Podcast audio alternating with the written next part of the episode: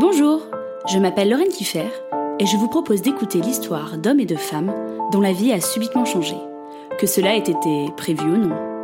Dans ce podcast, je vous parlerai de celles et ceux qui un jour ont fait une rencontre, eu un déclic, subi un accident ou une maladie et se sont retrouvés dans une nouvelle vie sans trop s'y attendre.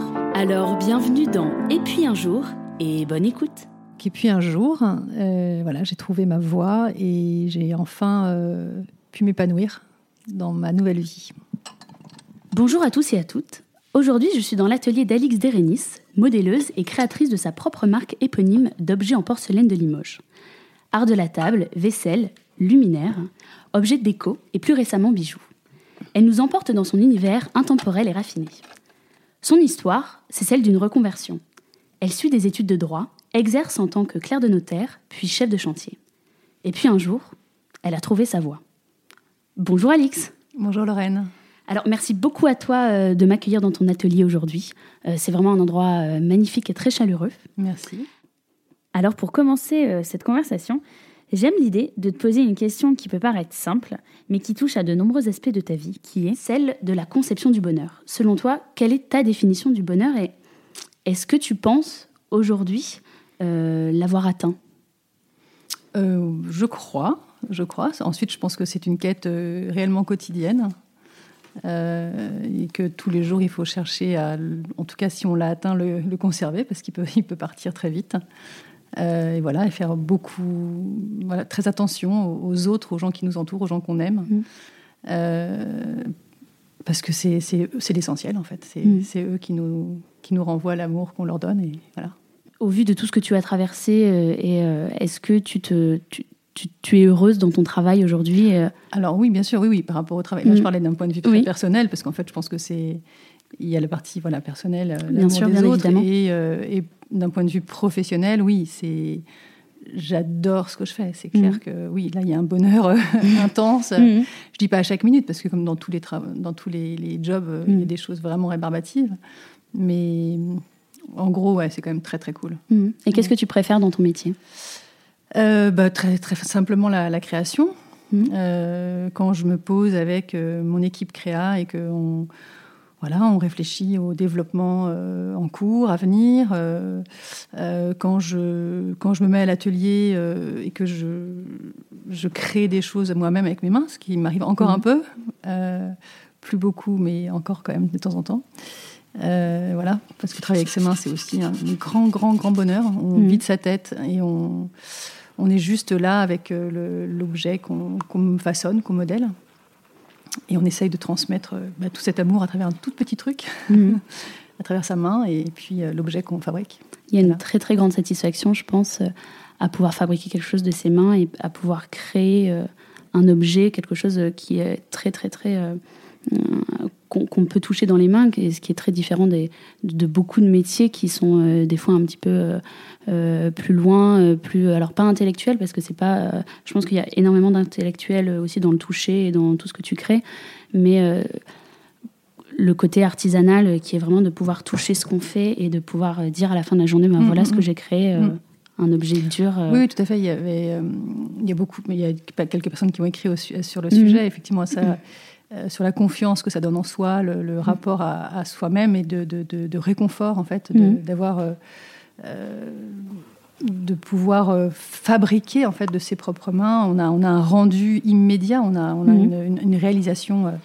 Ensuite, elle est belle, pas belle. Ensuite, c'est assez personnel. C'est assez personnel, etc. Voilà. Mais ça donne une forme de confiance en soi, de grand bien-être, en tout cas. Alors, pour comprendre un petit peu ton histoire et ton parcours, je pense que ça serait très intéressant de faire machine arrière et de revenir au début et que tu nous expliques un petit peu le chemin que tu as parcouru pour en arriver là où tu es aujourd'hui et les événements marquants de ta vie. Avec plaisir. Donc j'ai commencé par des études de droit, très classiques. Voilà. Une voie royale. Royale en tout cas. Non, c'est bien. C'est des super études. Le droit, ça fait une tête un peu structurée et pas si mal faite. Donc ça nous apprend à synthétiser, voir l'essentiel. Et c'est assez plaisant intellectuellement bien quand sûr. Même. Hein, voilà, donc, ensuite, comme c'était un peu un choix par défaut, comme pas mal de gens qui y vont d'ailleurs, mais quand j'ai eu l'opportunité, j'ai arrêté et j'ai fait de la sculpture, ce que je faisais déjà, mais en loisir. Et là, je m'étais dit, bon, on y va, je me lance dedans, mais j'essaye professionnellement. Donc, je suis allée voir la mairie, j'ai eu un atelier, j'ai donné des cours. Je suis même partie en résidence à l'étranger. Et puis en fait, c'était artistique, ça, c'était pas moi, en fait. J'avais pas de message à faire passer. En fait, je me suis aperçue que j'avais rien à dire, artistiquement parlant. Donc j'ai préféré arrêter et puis reprendre mes études. D'accord. Et tu as fait une pause de combien de temps entre 5 ans. 5 ans. Donc pendant 5 ans, donc tu étais sculptrice. Voilà. C'est bien ça. Tu t'es lancée là-dedans. Tu étais dans une école particulière ou non, autodidacte. Pas du tout. Ok. Oui. Mais j'en faisais beaucoup déjà avant. J'avais pris des cours de taille de pierre, des cours de modelage avec des sculpteurs, et puis j'en faisais tout le temps depuis toute petite en fait. Donc d'accord, donc tu as repris ensuite tes études de droit. Donc je reprends mes études de droit, je les termine. En même temps, je travaille parce que il fallait que je gagne ma vie puisque je me séparais du père de mes 2 premiers enfants. D'accord. Et je refais ça aussi encore pendant 5 ans, voilà. Et au moment où je décide de quitter le notariat, du coup, c'était parce que on faisait construire. Donc, j'avais rencontré entre-temps mon 2e mari, et on faisait construire une maison, donc à Ivry, là où on vit. Et le chef de chantier me dit que vraiment, ils n'en peuvent plus, trop de travail. Le bâtiment, c'est super, mais ça demande. Ils ont besoin de recruter. C'est très fatigant. Et donc je me dis, moi je viens. Si tu es ok, je suis d'accord pour faire ton métier, ça me plaît. C'est ok, pas de problème. Allez, on y va. Bon, il y a eu un petit entretien quand même d'embauche, mais. Et ils t'ont formé un petit peu parce que c'est très étonnant de passer de. Non, ils m'ont pas formé, mais alors. Comme je bricolais beaucoup aussi, il y avait de la sculpture, mais il y avait tout l'aspect.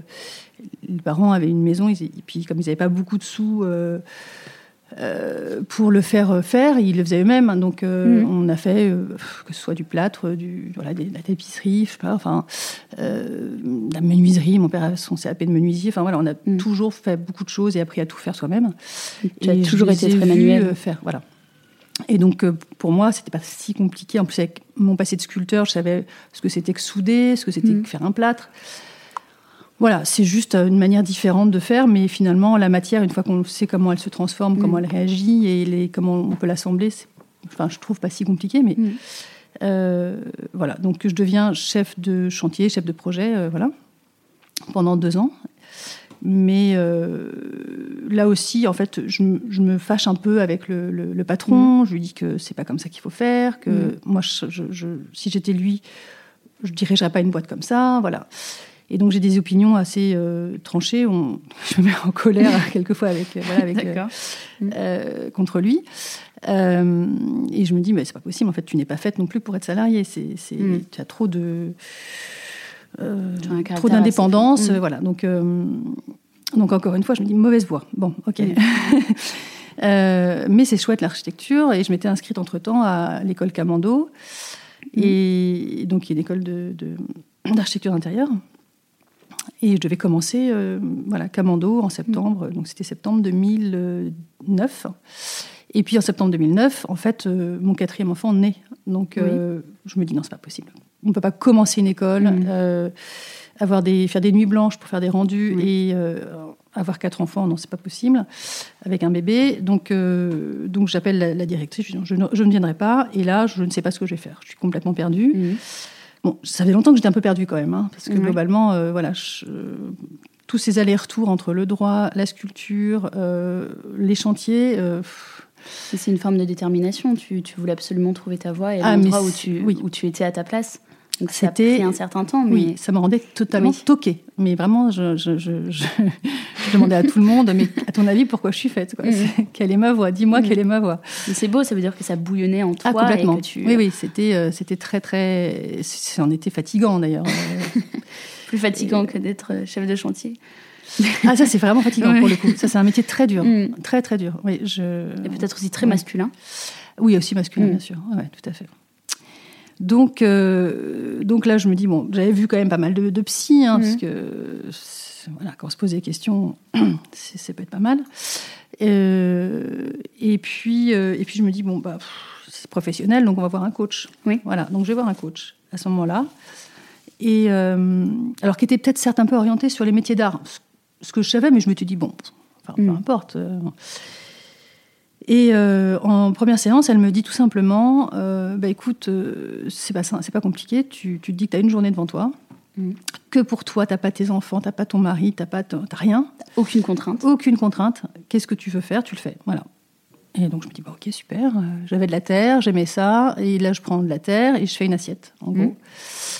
Et alors j'avais fait un atelier à l'Institut du Monde Arabe, j'avais accompagné un de mes enfants, et on avait été à l'atelier d'écriture cunéiforme, donc avec ces petits seaux cylindres qu'on grave en fait dans une rondelle de cire, et puis on vient imprimer la terre avec, et ça a un rendu assez spectaculaire. D'accord. Et je m'étais dit, ah, c'est super, je vais faire ça, je vais faire des petites gravures dans des seaux cylindres, et puis je vais les appliquer comme des tampons là, sur la terre, et je vois ce que ça donne, et je fais ça, une frise, et puis sur une assiette, je trouve ça canon. Voilà, je me dis, ah, mais ça c'est top, personne ne le fait, en plus, bah, peut-être qu'il y a un truc à creuser, je le fais sur une assiette, sur un gobelet, et puis je trouve ça génial. Enfin, très beau, en tout cas. Et donc, j'arrive à la deuxième séance et je lui dis, bah, ça y est, je sais ce que je veux, enfin, je sais ce que j'aime. Je ne sais pas si ça peut marcher, si on peut en vivre d'une assiette ou d'un bol, mais en tout cas, c'est chouette. Oui. Elle me dit, ah, bah, ok, super, super. Donc, bah, maintenant, la prochaine séance, tu trouves le nom de ta marque. Oui. Et puis, tu me fais une carte de visite avec ton logo. Ok, d'accord. Une semaine top chrono. Une semaine. Donc voilà, c'est pas compliqué. Donc du coup, je me dis, bah, on va prendre mon nom. Hein, c'est pas si compliqué que ça. Et puis, ben, dessin. Alors j'aimais beaucoup en fait une édition qui s'appelle une vieille édition. Qui s'appelait Franco Maria Ricci, et j'aimais beaucoup leur style de FMR là, avec le M en italique. Enfin bref, voilà. Donc je m'étais un peu inspirée de ça. Et puis avec le point. Enfin voilà. Et donc, je fais le logo, et puis il me dit, bah, ok, c'est bon, la deuxième séance, bah, en fait, je pense que vous n'avez plus qu'à y aller, quoi. Donc, voilà comment ça s'est passé. Finalement, le déclic est venu après de très longues années, de grands errements, mais c'est une sorte de goutte d'eau qui a fait que, hop, voilà, ça a pu... Je me suis lâchée, et puis voilà. Bon, alors ensuite j'ai eu le soutien bien sûr de beaucoup de mes proches, surtout de mon mari, parce que bon voilà, enfin ça nécessite ensuite un saut dans le vide. On gagne plus d'argent, enfin voilà. C'est... Et ben, justement, ça, tu enchaînes un petit peu sur ma prochaine question. Alors c'est vrai que quand on résume ton histoire, on entend le mot success story. Enfin, on pense tout de suite à quelque chose de voilà qui a très bien réussi. Tu fais des objets magnifiques, ça marche très bien. Et on a peut-être aussi tendance à oublier toutes les contraintes par lesquelles tu as dû passer pour en arriver là. Et je voulais savoir, je pense que tu as dû te détacher et te libérer de plusieurs carcans, que ce soit financièrement parlant, socialement, personnellement. Tu as dû faire aussi le deuil de certaines évidences qui n'en étaient plus. Est-ce que tu peux m'expliquer la manière dont tu es allée au-delà, justement, de tout de toutes ces barrières, en fait. Bah alors déjà, comme je disais, avec le soutien de mon mari. Alors pourtant, pour le coup, le mec, enfin mon mari, est complètement... n'a pas de goût. C'est pas une question de corona, c'est qu'il a pas de goût. Enfin, j'espère qu'il n'écoutera pas. Non, il le sait. Non, il a pas de goût parce que c'est pas vrai. Mais il a pas cette sensibilité, en tout cas. Il n'est pas particulièrement touché par. Non, il est touché par d'autres choses et c'est un être extraordinaire, mais il est pas. Voilà, la beauté des objets lui passe, voilà, ça ne touche en tout cas beaucoup moins que moi, et donc il comprenait pas en fait, c'est ça, parce que c'était ça l'idée, c'est qu'en fait il me disait ok, bah vas-y, mais je sais pas si je peux pas te dire si c'est bien ou pas ce que tu fais, mais maintenant vas-y, ok, je suis là pour toi, et il t'a fait confiance, mais il m'a fait confiance, voilà, pas trop où t'allais au niveau artistique, tout à fait.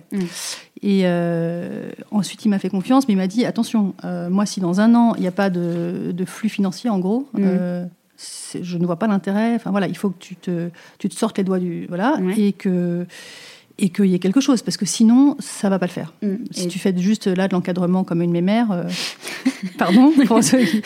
Oui, je comprends. Mais tu pourras peut-être le couper. Non. C'est pas grave. Mais alors, j'ai lu quelque part que tu avais mis 5 ans à te payer. Oui, tout à fait. Alors, j'aurais pu mettre un peu moins de temps, mais déjà, j'ai toujours choisi de réinvestir parce que je pouvais le faire. Mmh. Alors, en fait, l'entreprise que j'ai créée, c'est une entreprise très particulière. C'est vraiment de l'artisanat.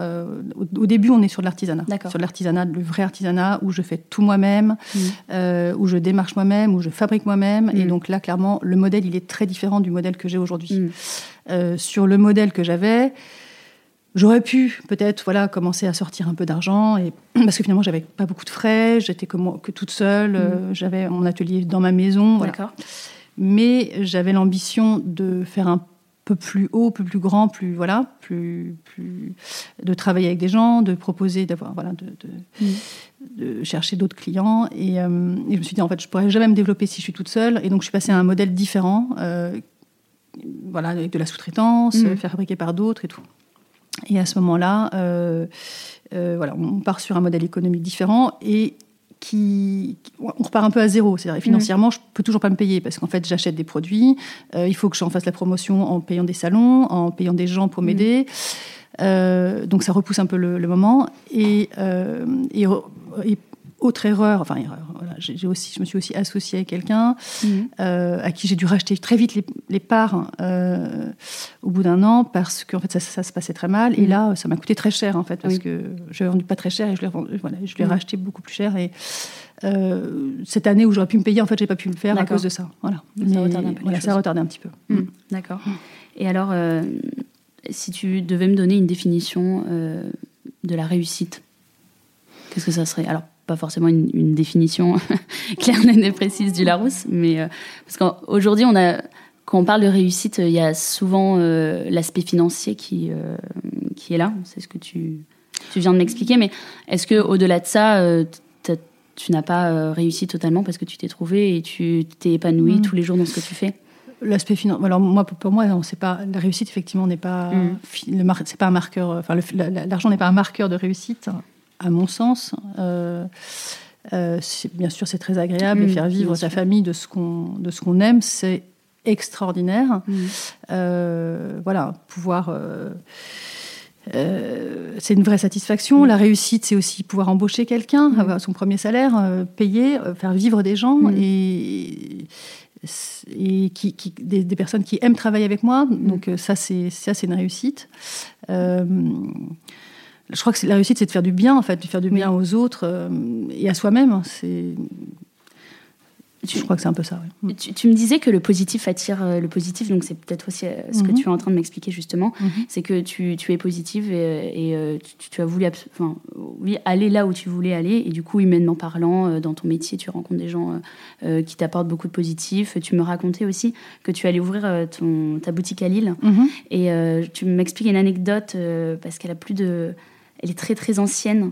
Est-ce que tu peux nous expliquer ça ? En fait, j'ai une de mes collaboratrices, mon bras droit, qui vit à Lille. Donc, depuis que je l'ai embauchée, elle fait des allers-retours. Et puis, elle me dit, mais je te jure, il faut que tu viennes voir Lille. C'est génial, c'est une ville magnifique, avec un gros potentiel. Et donc, je finis par y aller.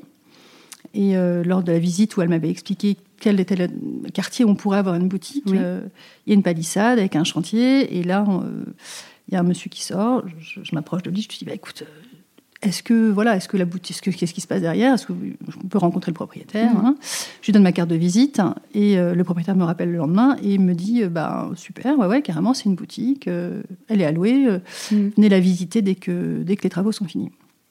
J'y vais, ça matche très bien, le monsieur est exquis. Il n'y a pas de porte. Enfin, financièrement, c'est un peu un rêve. Et l'endroit, surtout, est un emblème à Lille. C'est-à-dire que c'est une boutique qui n'a pas été ni exploitée, ni habitée, parce que c'est un immeuble, depuis quasiment 100 ans. C'est la petite huîtrière qui a fermé en 1928. Et pour que la grande huîtrière existe à quelques mètres de là, et devienne un restaurant étoilé, prisé, adoré des Lillois, qui a malheureusement fermé il y a quelques années. Et voilà. Et donc les Lillois ont une affection très forte pour cette histoire, en tout cas les lieux et le symbole de ces deux lieux. Voilà. Et donc j'ai assez envie de faire quelque chose de beau de cet endroit, voilà, de leur faire plaisir, de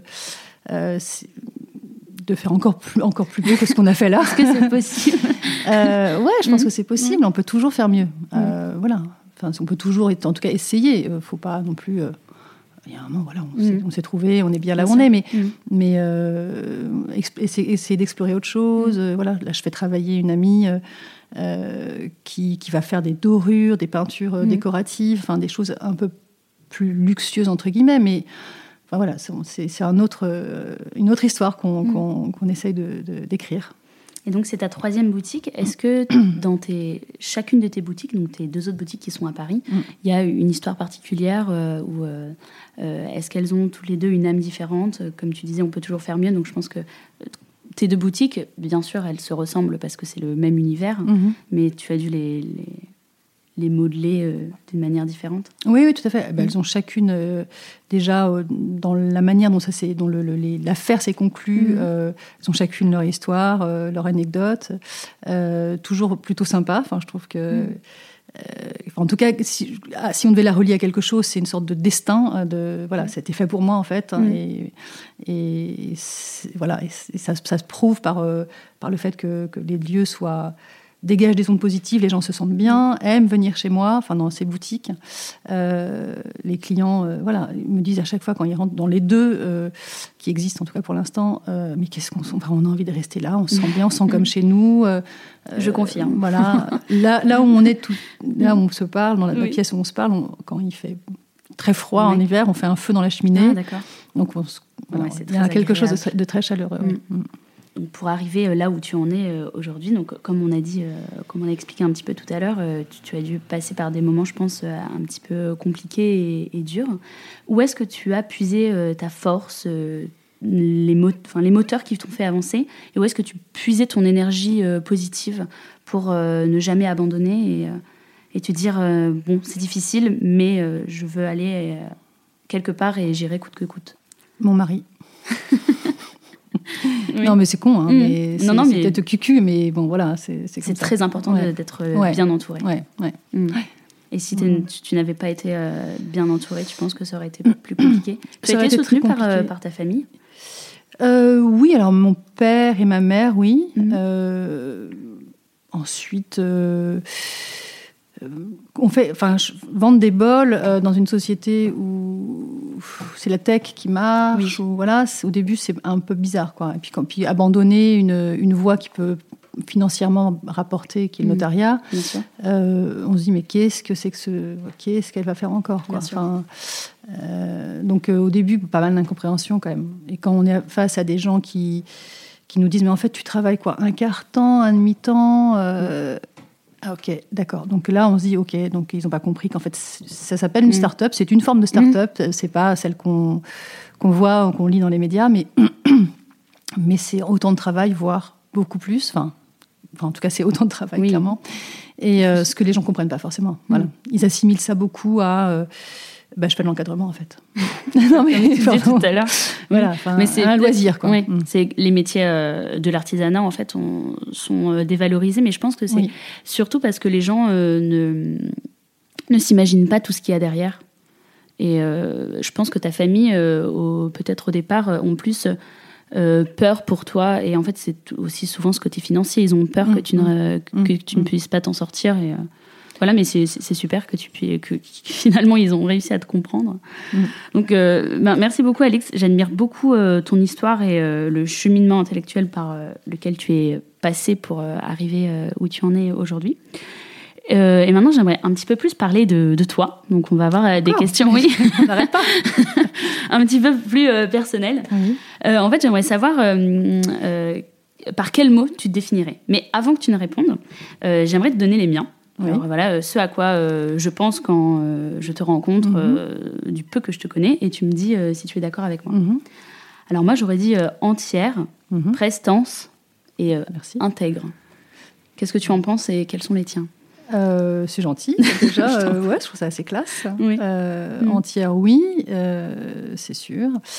Prestance, ça, je m'en rends pas très bien compte, mais merci. Et intègre. Ça, je pense que oui, clairement. Je suis, ça va avec entière. Hein. Bien sûr, l'intégrité, c'est. J'arrivais pas à choisir entre les deux, donc j'ai mis les deux. Ouais. Je suis quelqu'un d'assez honnête, je pense. Et je ne supporte pas le mensonge, je ne supporte pas... Pourtant, j'ai menti, hein. Bien sûr, ado, j'ai fait des énormes bêtises. Tu as menti dans cette interview ? Non. Pas encore. Non, oui. Non, mais je suis tellement honnête que, évidemment, ça me joue des tours. Mais tant pis. Tant pis, je préfère...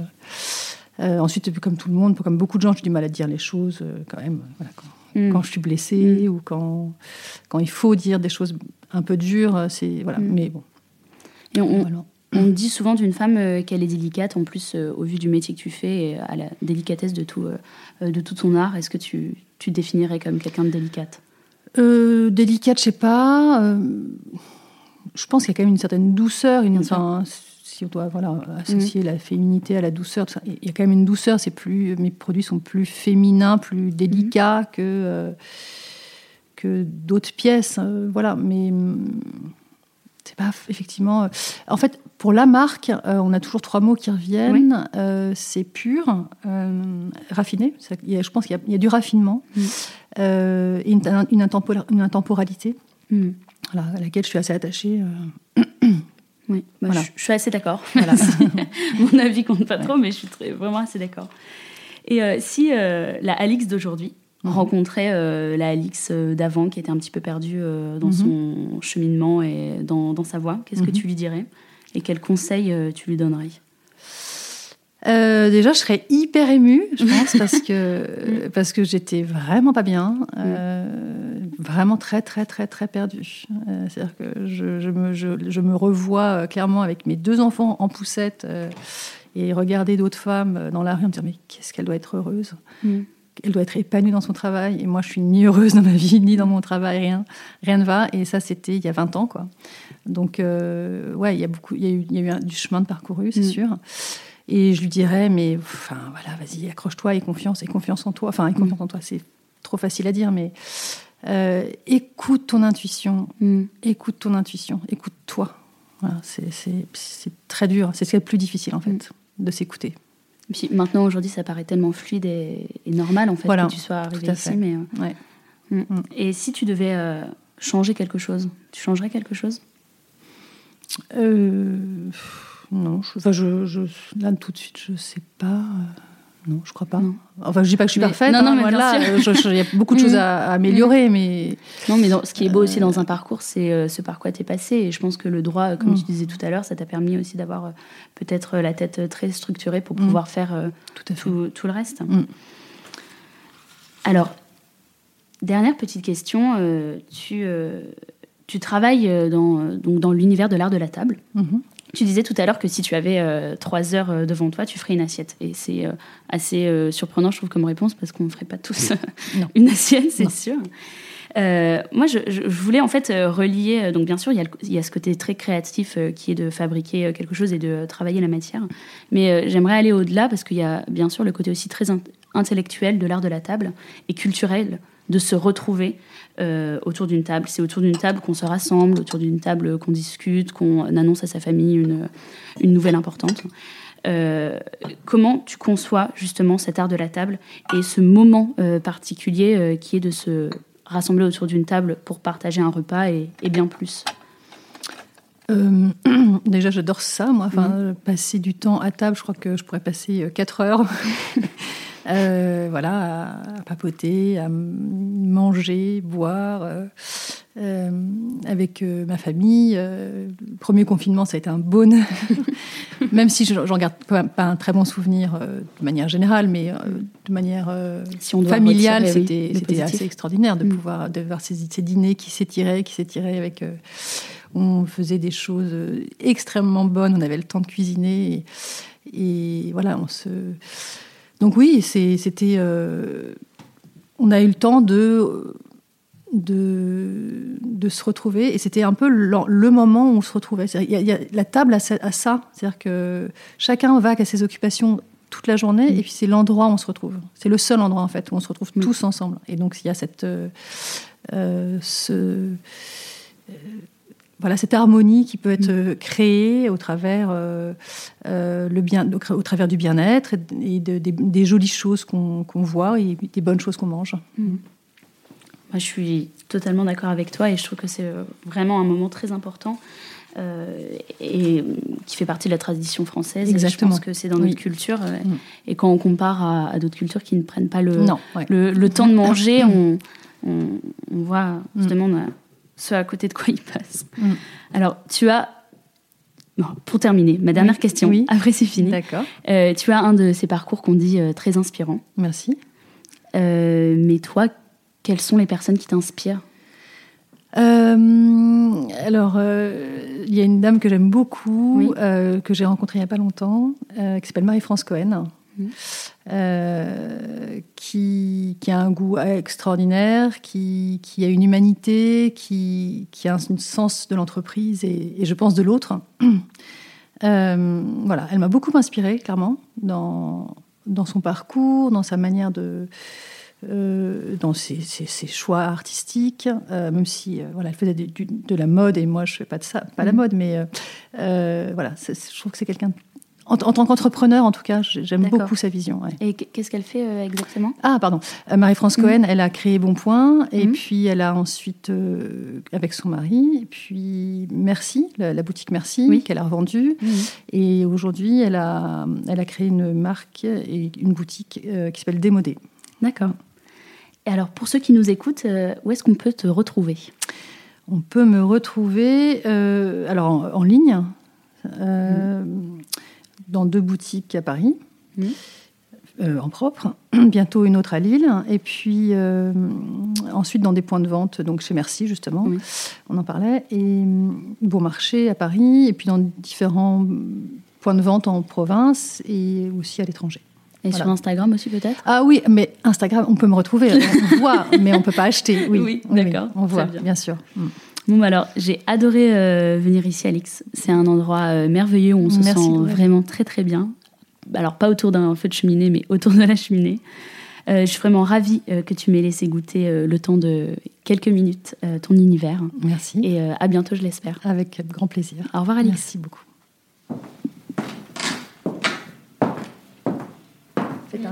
Une perspective, des trucs, il y a des techniques dans le dessin. Donnez-leur des outils.